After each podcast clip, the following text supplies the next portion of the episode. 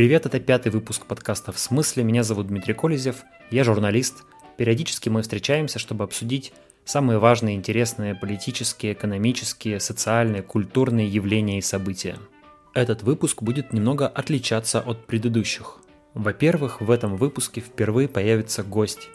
Это будет публицист, журналист, писатель Олег Кашин, который сейчас живет Великобритании, и мне показалось, что это интересный собеседник для разговора об эмиграции. Во-вторых, немного изменится музыкальное сопровождение. Если раньше у нас просто на фоне звучал а, немножечко в разнобой разнообразный старый джаз, то теперь весь этот выпуск на фоне будут играть композиции одного американского джазмена Бенни Гудмана –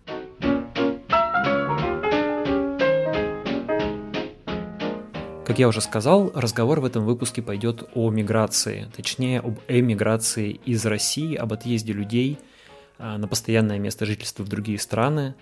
В первой половине выпуска буду говорить я, тут будет э, статистика, будут цифры, будут отсылки к мнению экспертов, которые изучают этот вопрос. Ну, а вторая половина выпуска будет такая чуть-чуть более, а, может быть, философская, и там основным спикером, основным действующим лицом будет Олег Кашин. Итак, эмиграция. Каждый день, ну почти каждый день мы слышим истории людей, известных и не очень людей, каких-то знаменитостей или просто наших знакомых, которые решили уехать на постоянное место жительства в другую страну. Некоторые уезжают на Запад, некоторые уезжают в страны Азии – а, кто-то уезжает по экономическим причинам, кто-то по политическим причинам, но в принципе, если читать Facebook, если обращать на это внимание, то кажется, что число таких людей достаточно велико. Короче говоря, не знаю, как у вас, у меня складывается впечатление, что а, в России сложилась какая-то целая волна эмиграции. Людей из России уезжают много, говорят об этом много и так далее. Но, как всегда в таких случаях, хочется проверить свои собственные впечатления – цифрами, посмотреть статистику, посмотреть данные опросов и проверить, действительно ли такое явление существует. Если мы возьмем такой показатель Росстата, как э, выбыло из Российской Федерации, Росстат ведет учет такой категории, то действительно мы увидим, что в 2011 году кривая графика, до того снижавшаяся с 1999 года, резко взмывает вверх. В 2011 году уехавших из России было 36 774 человека. Уже в 2012 122 751 человек. В 2013 186 382 человека. В 2014 310 496 человек. В 2015 353 233 человека. И в 2016 313 210 человек – то есть по сравнению с 2011 годом число выбывающих увеличилось почти в 10 раз. Но однако посмотрим на структуру этой миграции.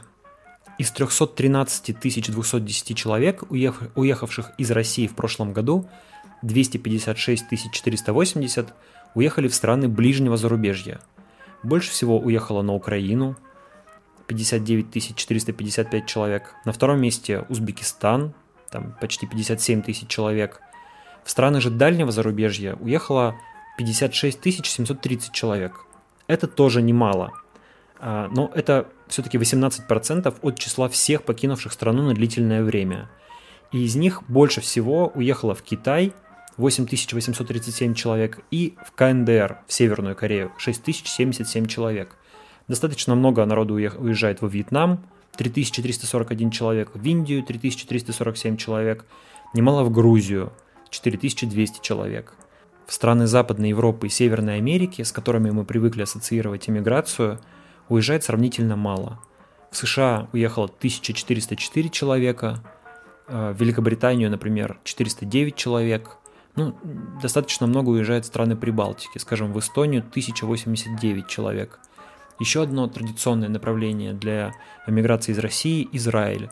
Туда в 2017 году уехало 1142 человека. Таким образом, можно сказать, что основной рост миграции в 2012 году произошел за счет миграции в страны ближнего зарубежья. В Киргизию уехало в 10 раз больше человек, чем годом ранее.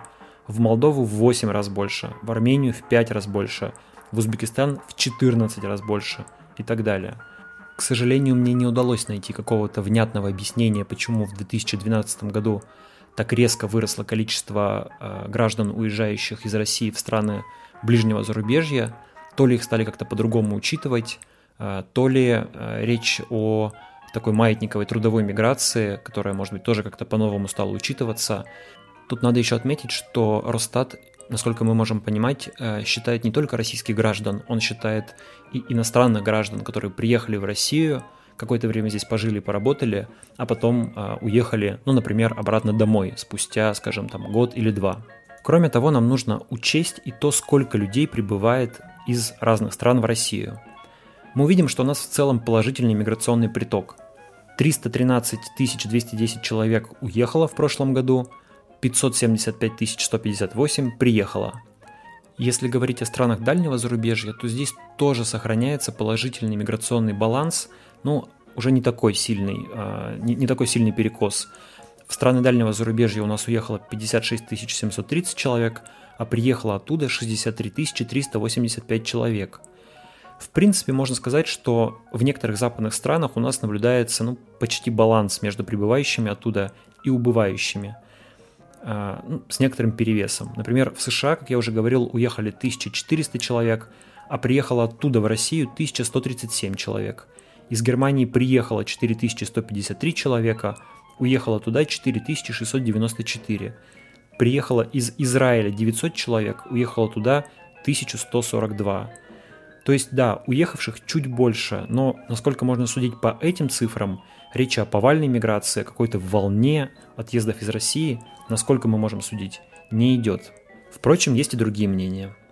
В докладе Комитета гражданских инициатив «Эмиграция из России в конце 20-го, начале 21 века» выражается сомнение в достоверности официальной статистики.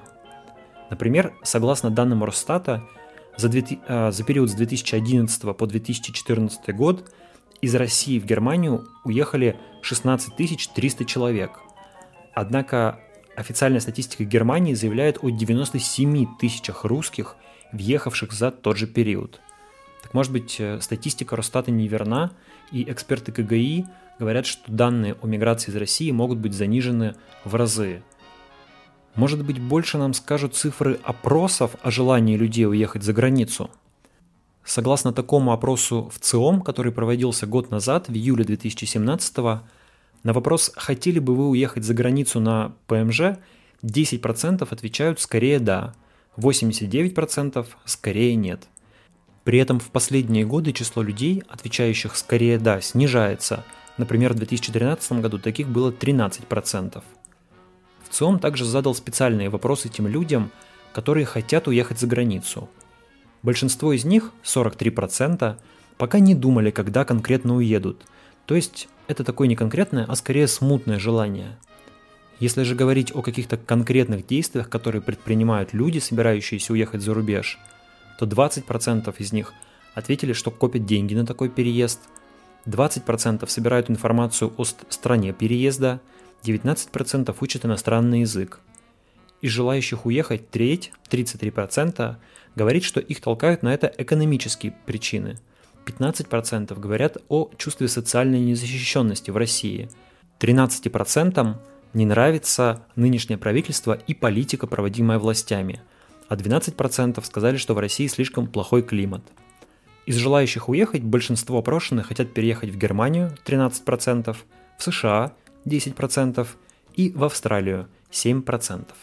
Другой величиной, указывающей на потенциальное желание россиян уехать из России, является число заявок в лотерее на получение грин-карты, вида на жительство в США.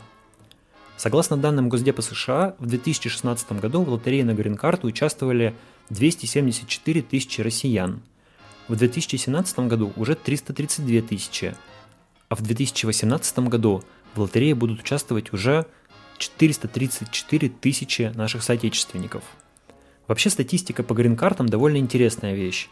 Традиционно много заявок приходит из стран с нестабильной экономической ситуацией или тревожным политическим положением. Среди лидеров, например, такие страны, как Непал, примерно миллион двести тысяч заявок, Сьерра-Леона, больше миллиона заявок, Судан, полмиллиона заявок, Турция, 406 тысяч заявок, Украина, почти полтора миллиона заявок, и Узбекистан, более двух миллионов заявок. Но стоит отметить и то, что э, участие в лотерее на грин-карту все же не означает, что человек обязательно уедет. Многие заполняют заявку просто, ну, чтобы испытать удачу. Получу грин-карту, хорошо, не получу, бог с ним. Это еще не значит конкретного желания переехать, эмигрировать, но все-таки значит, что человек теоретически потенциально задумывается об отъезде из России. Вообще, глядя на цифры статистики, можно сделать, ну не вывод, но такое осторожное предположение, гипотезу, что в целом общество продолжает консолидироваться, во многом усилиями власти с помощью патриотической пропаганды и так далее. Однако какое-то количество людей, чувствующих себя чужими на этом празднике патриотической жизни, напротив, все сильнее хотят уехать из России – Этих людей может быть не очень много статистически, но они могут быть довольно заметны, активны, иногда даже знаменитые.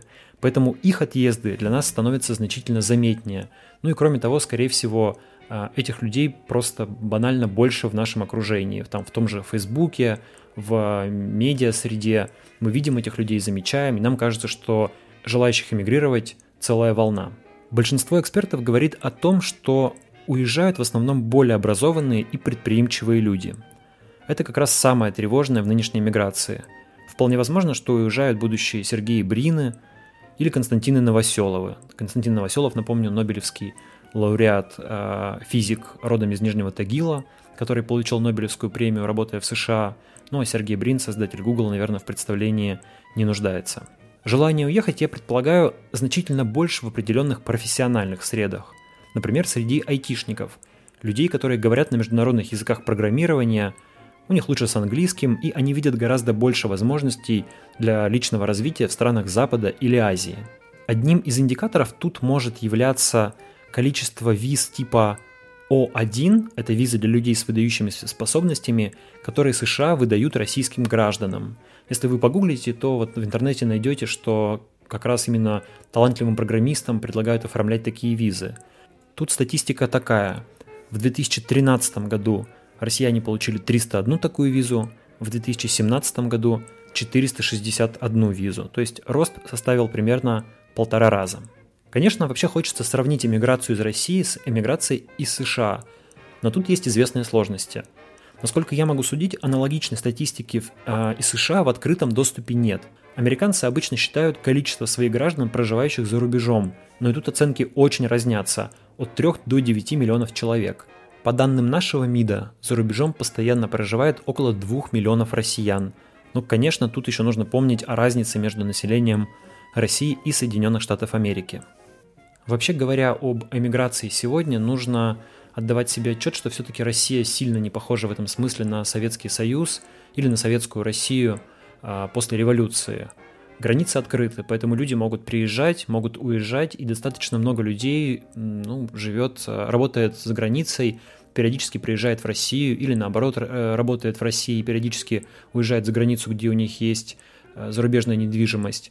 Кроме того, многие люди уезжают жить или работать в другие страны и города просто из желания посмотреть мир, обогатиться культурно. Мир вообще становится глобальнее, интернациональнее, границы все прозрачнее, Поэтому, может быть, в каком-то смысле в миграции есть что-то положительное. Ну, если надеяться, что когда-нибудь хотя бы часть мигрантов будет возвращаться в Россию с новыми навыками, знаниями, с новым, более широким взглядом на жизнь. В уже упомянутом мною докладе Комитета гражданских инициатив перечисляется несколько факторов, выталкивающих людей из России. Вот, например, какие социально-экономические мотивы, выталкивающие людей из России, приводят эксперты КГИ – нестабильные экономические условия ведения бизнеса, волатильность национальной валюты, риск внешних и внутренних шоков для экономики, проникновение во все сферы экономической деятельности криминальных подходов регулирования взаимоотношений участников рынка, отсутствие реальной конкуренции – высокий уровень коррумпированности в институтах предпринимательской, финансово-кредитной и инвестиционной деятельности. Ну, просто людям сложно вести бизнес в России. Им не хочется давать взяток или не хватает на это денег, и они понимают, что хотели бы уехать за границу, там заниматься бизнесом. Цитирую. Возрастающие риски для личной и предпринимательской безопасности связаны с одним из самых высоких в мире уровней коррумпированности бюрократии и правоохранителей – неблагоприятность условий ведения малого и среднего бизнеса – Другие причины относительно низкий уровень официальной заработной платы, необходимость поиска дополнительных источников доходов, контактов с криминальными структурами, совершение различных правонарушений с целью роста материального благосостояния.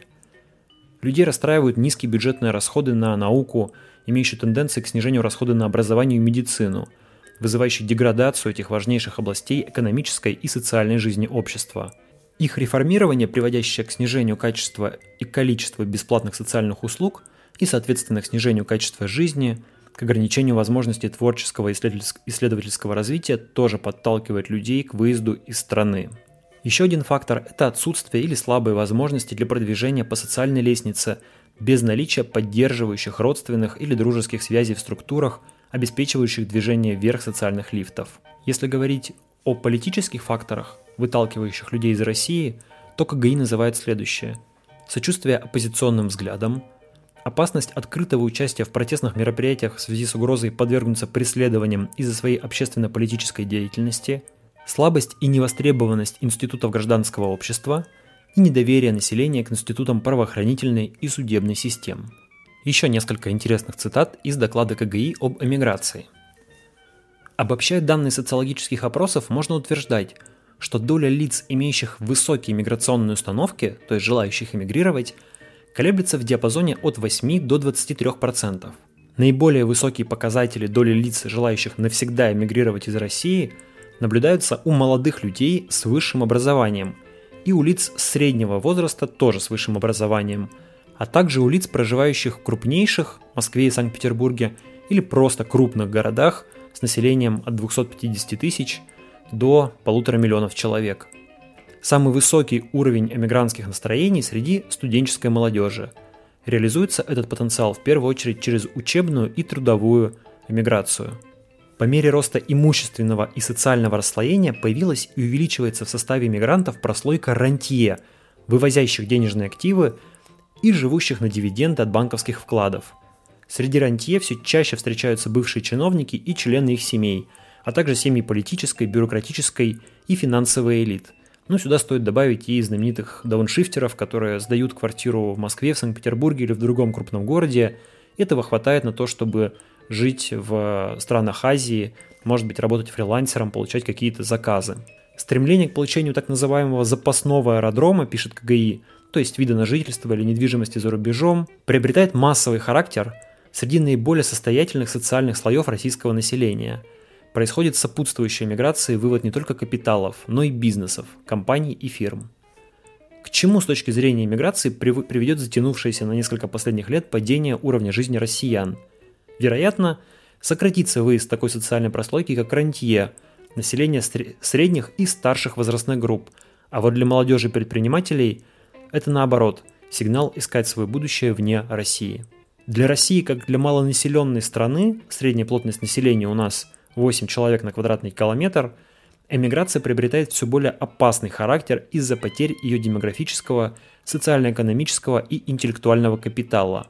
В то же время нужно отметить, что для государства миграция слишком умных, в кавычках, тоже может быть выгодна. Таким образом, не накапливается критическая масса недовольных. То есть, в принципе, считают эксперты государству, по крайней мере пока, выгодно открытые границы, потому что наиболее недовольные граждане – уезжают за рубеж и не, ну так сказать, не раскачивают лодку здесь.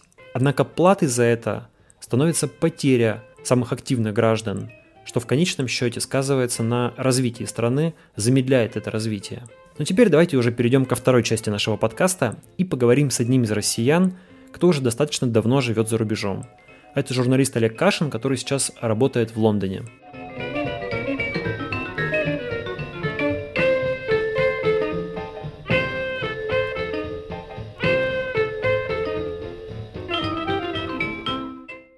Олег, привет. Как тебе кажется, можно ли говорить о том, что сложилась новая очередная волна миграции из России? Помнишь, была первая, вторая, третья волна, вот теперь, наверное, четвертая уже или пятая?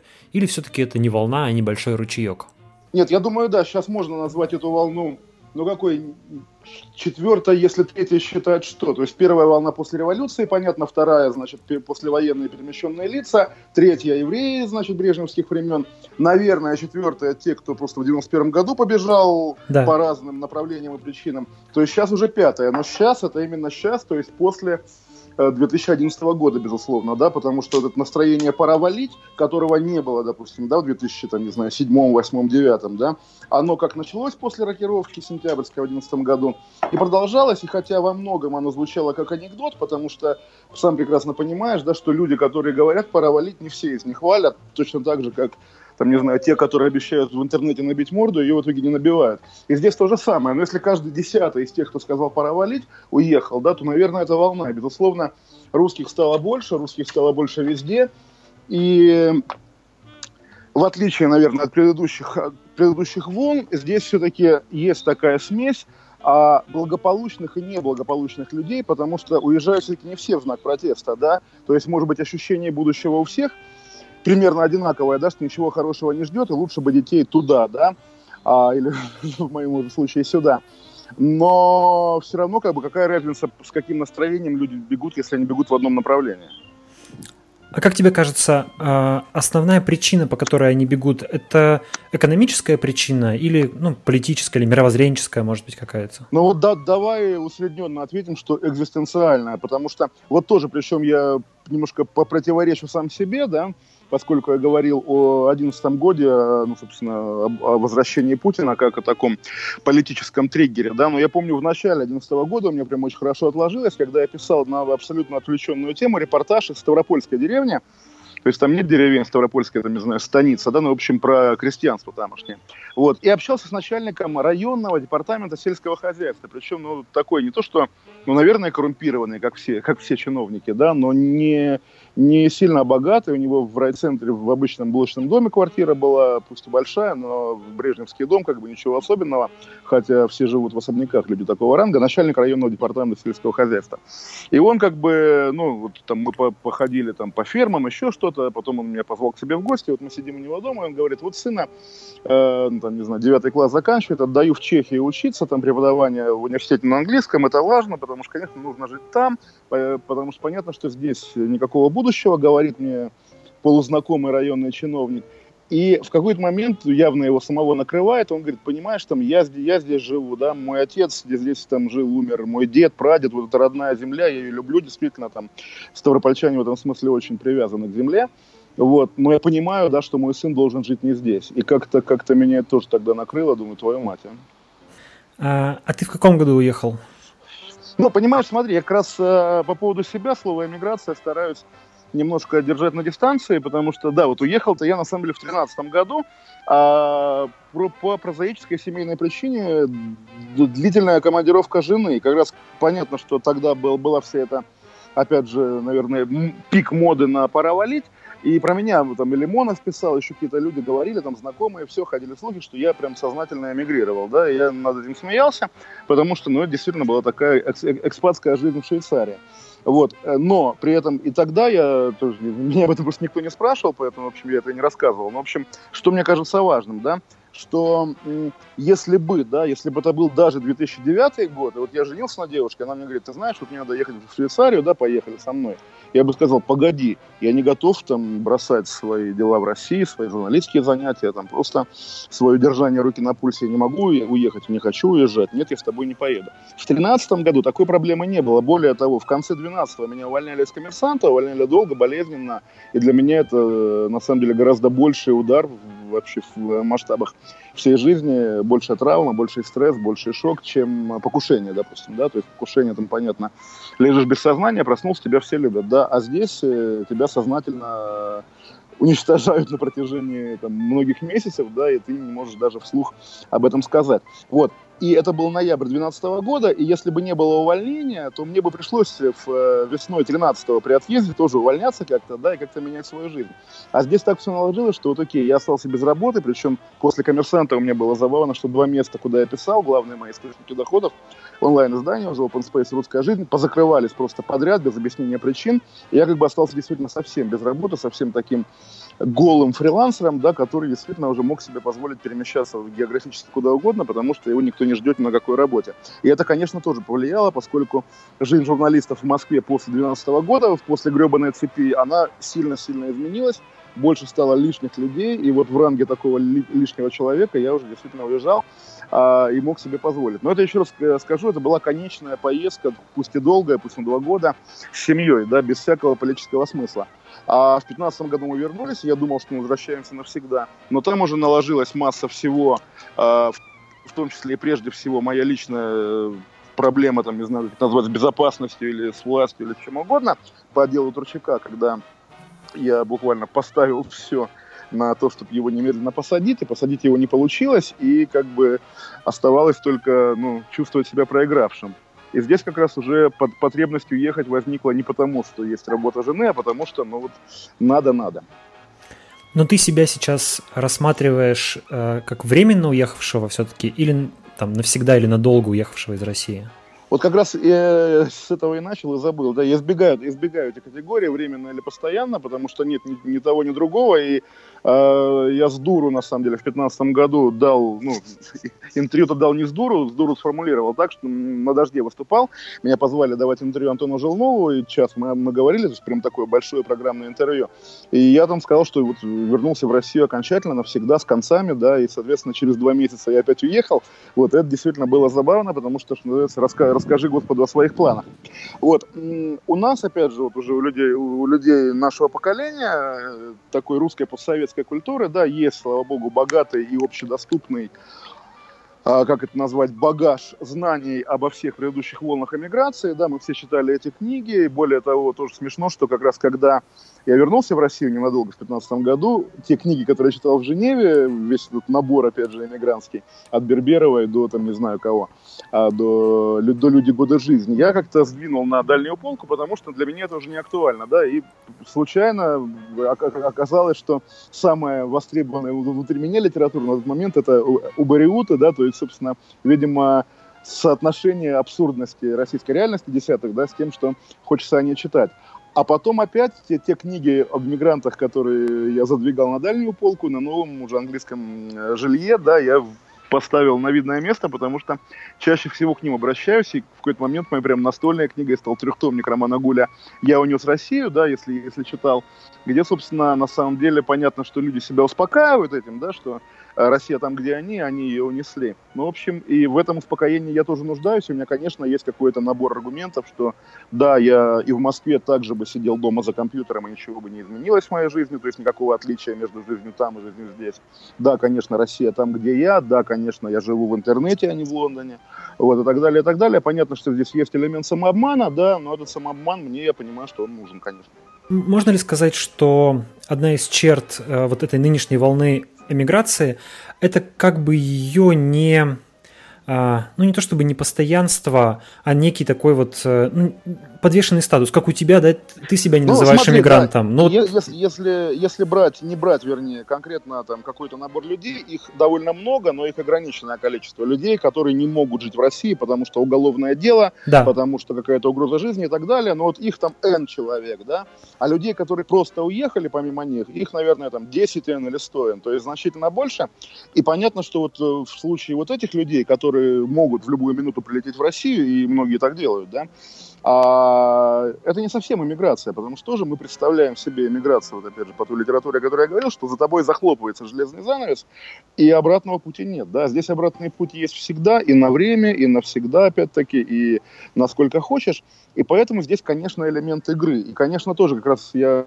сам сознательно э, в разговоре с тем же Лимоновым, который почему-то, которого почему-то взволновал тогда мой отъезд в Женеве, да, а я играл в эту игру, называя себя вот представителем русского зарубежья и так далее, а когда брал интервью у ветерана, уже недавно умершего, ветерана русской миграции, Никиты Струвы, э, главного редактора многолетнего имка прессы, вообще такого заметного человека в, вот в этой среде, скажем так, эмигрантской уже поздней, хотя он, собственно, из, из, из первой волны, хоть и родился в Ницце, да, и я ему в полушутку шутку сказал, что да, вернусь в свободную Россию. И он прямо так очень нехорошо усмехнулся и э, так полунамеком сказал, что да, вот он когда был маленький, тоже хотел вернуться в свободную Россию, сейчас ему уже 80 лет, и как-то что-то не заладилось, да. Вот я, конечно, тоже примеряю такую, такую судьбу на себя, и, конечно, ее боюсь, потому что все-таки, все-таки отрыв от корней, да, отрыв от контекста, отрыв от общества, он может быть необратим, даже если ты ездишь. Я тоже наблюдаю тех людей, которые давно живут за границей, которые думают, что они остались все равно какими-то российскими, там, не знаю, журналистами, писателями, там, еще кем-то, ну, гуманитарными людьми, которые, собственно, э, являются частью современной отечественной интеллигенции, хотя с, э, совершенно не ею не являются и превращаются в таких людей, которые нигде. И вот быть нигде, наверное, это мой самый большой сегодня страх. Представим, что нас слушают какие-то люди, которые для себя сейчас делают выбор эмигрировать или оставаться. Вот э, валить или остаться ты бы им так, если бы это были твои друзья, знакомые, посоветовал бы, ну, на какие вопросы для себя ответить, на что обратить внимание, что для себя решить, если да человек, нет, не, человек не может решиться? На самом деле, и, наверное, это не касается каких-то благополучных москвичей, которым, я думаю, хорошо в Москве, и, наверное, мне было бы хорошо в Москве, мне было хорошо в Москве, но обычным людям, там, не знаю, у меня есть такие знакомые, родственники, там, кто угодно, из не знаю, депрессивных моногородов или просто из каких-то областных центров, где ничего интересного не произойдет, а после, после Мундиаля не произойдет тем более, да. Вот что касается этих людей, я просто тоже ну, в жизни много их видел и много о них писал, и как раз в какой-то момент я даже, у меня была статья, что в предельном как бы виде, да, мой совет им был, бы всем валить, как вот в фильме «Бумер 2» была, такая цитата, которая мне очень нравится, что давай, конечно, давай как-нибудь свалим, да, там в Гоа, да, заберем с собой вот эту речку, этот лес, э, и тайгу, и Байкал, и Карелию, и Петербург, и все на свете.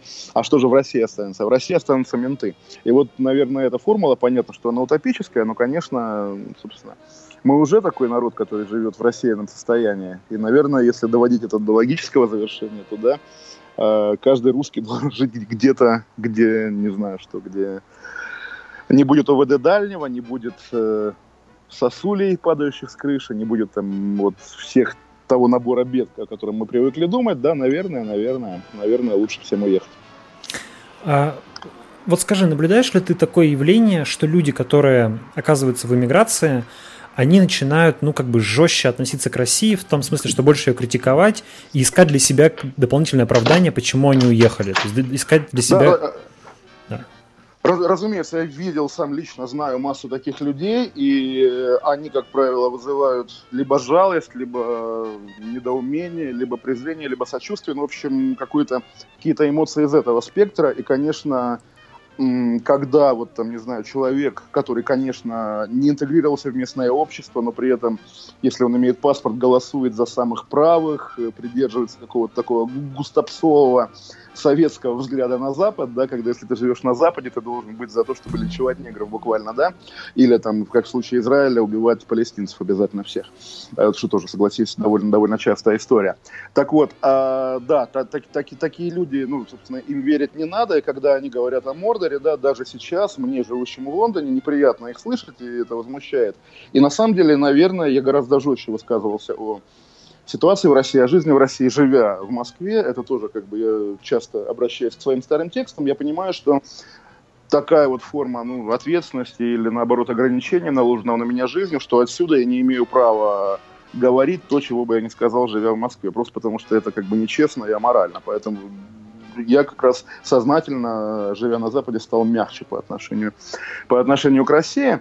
Ну и тоже, на самом деле, поскольку в последние годы такое очевидное обострение, да, во всех сферах, ну, собственно, российско-западных отношений, да, то очень часто, когда ты видишь, собственно, две стороны конфликта, одна сторона это наш там старый добрый Путин, недобрый, понятно, но вот тот, которого мы знаем, и который, как бы, ну окей, он представляет Россию. На другой стороне буквально карикатурные русофобы, воспитанные, там, не знаю, даже не холодной войной, я не знаю чем, то приходится быть против русофобов, да, и, и опять же, избегая того, чтобы говорить «да здравствует Путин», по сути, занимать эту позицию. Это тоже поразительное, конечно, свойство, да, но оно тоже есть. Вот на каком-то чисто бытовом уровне а, в связи со всеми вот этими историями с санкциями, скрипалями и прочим, отношение к русским поменялось? Ты знаешь, у меня, у, у меня было ощущение, что оно прямо обострилось и поменялось после Боинга, когда mm-hmm. я же жил в, жил в Швейцарии. На каких-то вот таких эм, трудно улавливаемых уровнях, хотя и на легко улавливаемых, потому что как раз почему-то тогда у меня подряд возникло несколько каких-то конфликтных ситуаций то с пограничниками, то еще с кем-то. Вот русский паспорт в какой-то момент начал, очевидно, людей пугать, да? После Скрипалей такого нет, э, хотя я как раз... нахожусь в, собственно, в той стране, где с ними все произошло.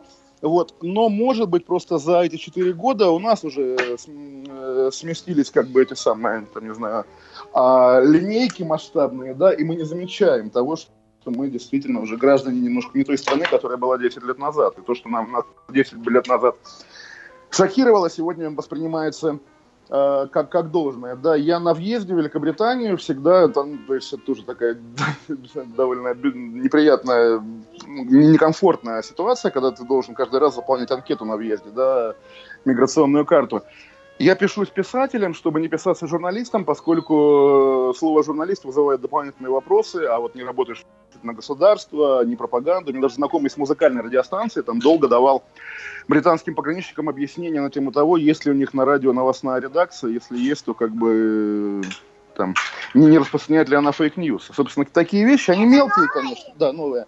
Такие вещи, конечно, они мелкие, но они, они конечно, ну, не вызывают энтузиазма, и понятно, что там если все будет так же, как сейчас, то их будет больше. Скажи, а вот правительство страны, где ты находишься, к тебе какой-то интерес проявляет как журналисту, там, не знаю, приглашает куда-то на какие-то там, не знаю, брифинги, мероприятия, еще что-то? Ты знаешь, ты знаешь, вот тоже смешно, потому что, ну, тоже прозвучит цинично и некрасиво, да, но это факт, да, никуда не деться. Я после покушения своего стал э, всемирно известен, что называется, и много поездил, в том числе и по этому поводу. Э, вот, то есть, действительно, там и в, Амер... в Америку меня звал Госдеп, да, и там всю Европу объездил, все. И даже вот на пике своей этой сомнительной славы, да, я никогда не был в Великобритании, она никогда ко мне не проявляла интереса. И, собственно, только на приемы в честь дня рождения королевы стала звать уже в последний год, когда я живу здесь, она зовет на приемы в Москве. Не, не, не знаю почему. Вот, а, да, и, соответственно, здесь я тоже на самом деле, поскольку, ну, в глубине души мы все советские люди, предполагал, что, ну, так или иначе, я, там, не знаю, ну, там кому-то известен, и, в принципе, там какая-нибудь Буха местная ко мне может подойти, что-нибудь спросить. Но никогда ничего такого не происходило. Э, в эфир BBC звали, да, а на какие-то официальные мероприятия или на разговоры нет, абсолютно мне нет знакомых среди госслужащих в принципе. Я на самом деле очень этому рад. Ну и, собственно, тоже на самом деле, как бы, наверное, это отличие эмиграции из России от эмиграции в Россию, потому что ну, понимаем, что там условный Сноуден не может жить в России как частное лицо, которым никто не заинтересуется, да, или любой человек, любой западный политэмигрант, всегда в какой-то момент он окажется а, в зоне внимания и ФСБ, и других структур. А на Западе, ну вот все политэмигранты, которых я знаю, а их, ну, на самом деле много в разных странах, ну, понятно, что не так много, как в 2020 году, но по нашим меркам хватает. Как-то они все живут обывателями, и, пожалуй, только в Прибалтике, особенно в Литве, все, кто политически эмигрировал, вдруг оказываются как-то вовлечены в, в местную политическую деятельность, но просто Литва исторически как-то увлечена российской тематикой, насколько я понимаю, тоже насколько я общался с литовцами, это связано с 91 годом, и, собственно, они считают своим долгом поддерживать борьбу за демократию в России, потому что Россия когда-то поддерживала борьбу за демократию в Литве. Вот, но это, это действительно Литва уникальна, а живущие, там, не знаю, в Финляндии, в Германии, еще где-то люди, по-моему, они вот в среднем с правительствами не очень, как бы, да, и ну, просто живут и живут. И, по-моему, это, это нас хорошее свойство миграции сейчас. А вообще, по твоему опыту, а какие-то эмигрантские сообщества есть? Они между собой, эти люди общаются, как-то контактируют? Да, разумеется, они есть и в Лондоне, они есть. Более того, мне понравилось недавно, там, сейчас расскажу про эту историю, мне она в целом нравится выражение Брайтон Бич на Темзе, поскольку действительно, как бы, ну, вот мы понимаем, да, что это такое, какая-то эмигрантская тусовка, которая там, в которой все друг друга ненавидят, но э, им некуда друг от друга деться. А, здесь есть уже много лет, причем я его знаю это еще по началу нулевых. Андрей Сидельников, такой оппозиционный активист, а, который начинал в 2000 в четвертом году, когда была на Украине революция, да, было движение «Пора», и они с известным сейчас многим Артегой, и вот боюсь соврать, но, по-моему, там уже был даже Константин Лебедев, который проходил по делу анатомии протеста, то есть люди более-менее известные, да. Они создали русскую пару, то есть на самом деле просто купили э, доменное имя, предполагая, что если на Украине была пара, которую поддерживал, как, поддерживала какая-то мировая закулиса, то если мы в России создадим эту пару, то на нас тоже выйдет мировая закулиса и даст нам денег на революцию. Я понимаю, такая была логика, по крайней мере, тогда я об этом так писал. И вот почему-то именно этот Сидельников э, первым буквально в 2005 году не знаю из-за чего, а может быть просто он об этом мечтал, да, эмигрировал в Великобританию, подружился с Березовским, стал довольно близким к нему человеком, и после смерти Березовского, наверное, сегодня он такой самый заметный, а не Чичваркин, допустим, да, политактивист в, в эмиграции в Лондоне. То есть если возле посольства пикет, значит его пикетирует Сидельников. Вот. И недавно была довольно комичная история. В Лондоне издается русский журнал «Зима». Довольно, на самом деле, не стыдный глянцевый журнал. А Сидельников э, стал актером и сыграл в спектакле. Вот. И они напечатали рецензию на этот спектакль, где была фраза какая-то, причем одна и довольно нейтральная, но Сидельников посчитал ее обидной. По-моему, речь шла о том, что он участвовал в травле Григория Лепса за поддержку Путина. Действительно, он пикетировал концерты Лепса, требуя прогнать этого путинского, так сказать, агента из Великобритании, когда он был в Лондоне когда он пел в Лондоне. Вот. И, соответственно, за слово травля Сидельников обиделся и призвал своих сторонников в Лондоне устроить флешмоб по выбрасыванию журнала «Зима» в мусорные ведра на улицах. И, насколько я понимаю, во флешмобе никто участия не принял, поскольку все фотографии, а, значит, э, журнал «Зима» лежит в урне, публиковал у себя в Фейсбуке только Сидельников, и есть версия, что это один экземпляр журнала, который он сам фотографирует, собственно, в разных мусорных баках. То есть вот такие анекдотические сюжеты, которые заслуживают а, наверное, это, не знаю, фильетонов в советской литературной газете, их достаточно, да, а чтобы было чтобы была серьезная политэмиграция, но она есть в виде Ходорковского, как бы серьезная, да, но при этом мы понимаем, что открытая Россия, которая как бы вся ее активность в основном в России, просто центр ее управления полетами сидит в Лондоне, да, вряд ли ее можно считать серьезной силой даже на так сказать, фланге несистемной оппозиции. Да? Понятно, что там тот же Навальный в миллион раз влиятельнее Ходорковского, да, и сторонников у него больше, и а, власть его как-то боль, больше опасается и проявляет к нему какой-то, какой интерес негативный. Поэтому здесь тоже, на самом деле, ничего утешительного для иммиграции нет. Да, и, наверное, так. Ну вот, э, знаешь, если смотреть из России, то для многих русская миграция в Лондоне представляется в первую очередь какой-то такой очень там гламурной, богатой и так далее. Да, да, да. Я, есть я, собственно, да. Какой-то, какой-то средний класс миграции есть какие-то вот э, обычные люди, там, не знаю, или интеллигенция какая-то?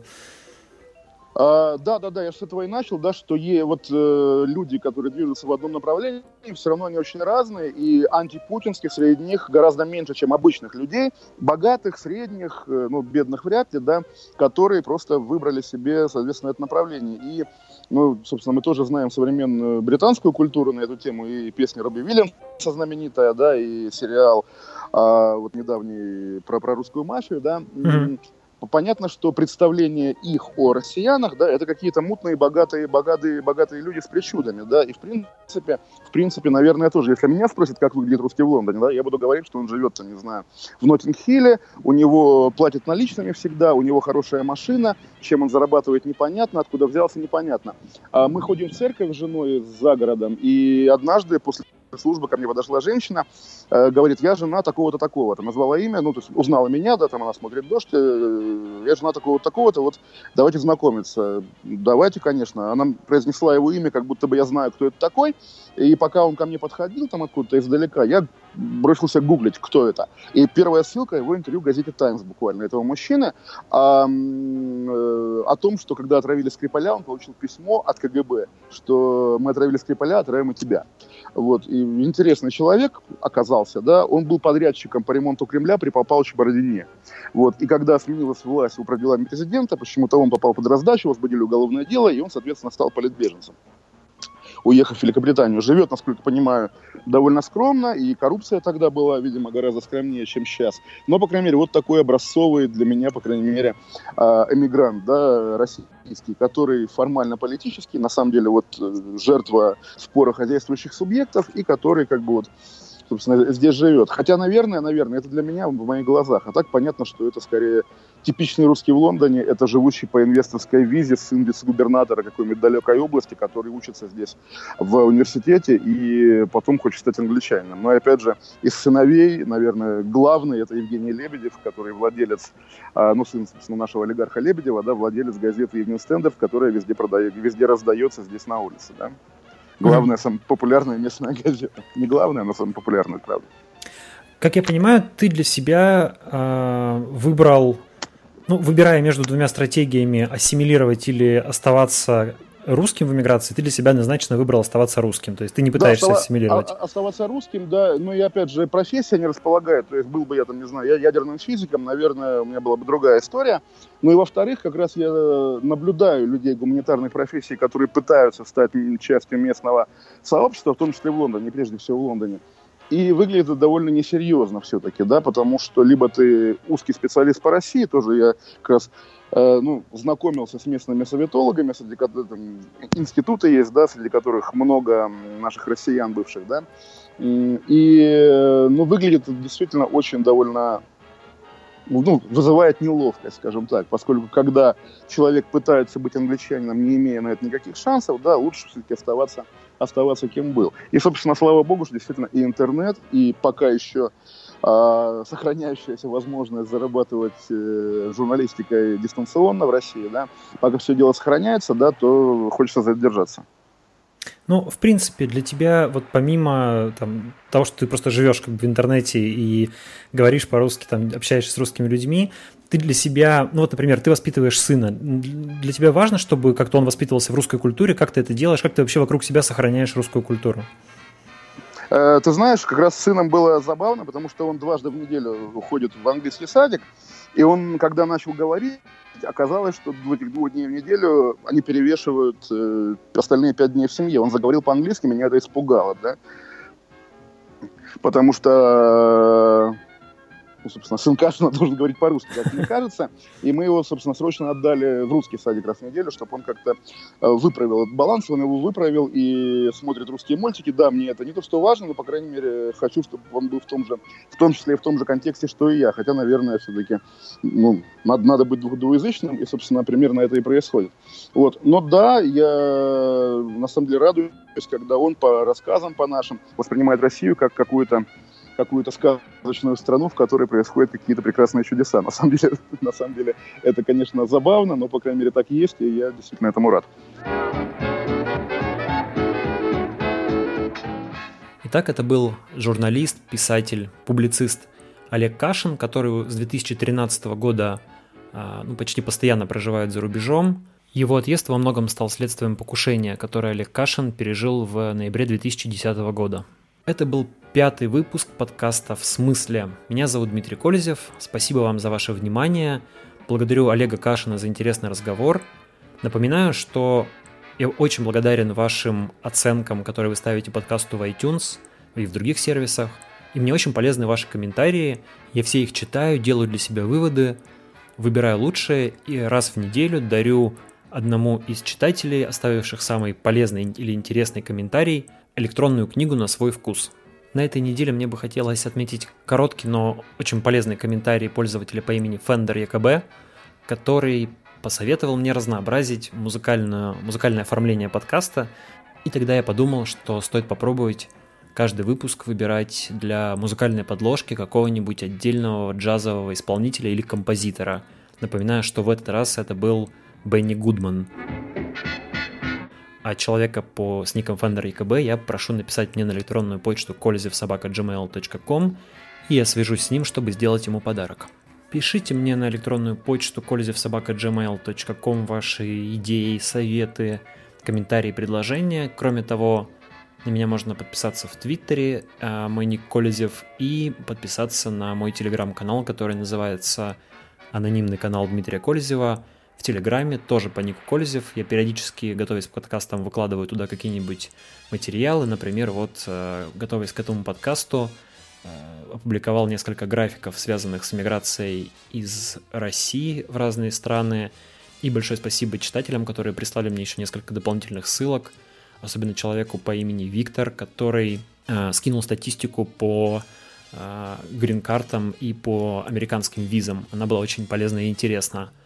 Вот и все на сегодня. Слушайте подкаст э, в iTunes, на SoundCloud, подписывайтесь. Следующий выпуск выйдет уже скоро.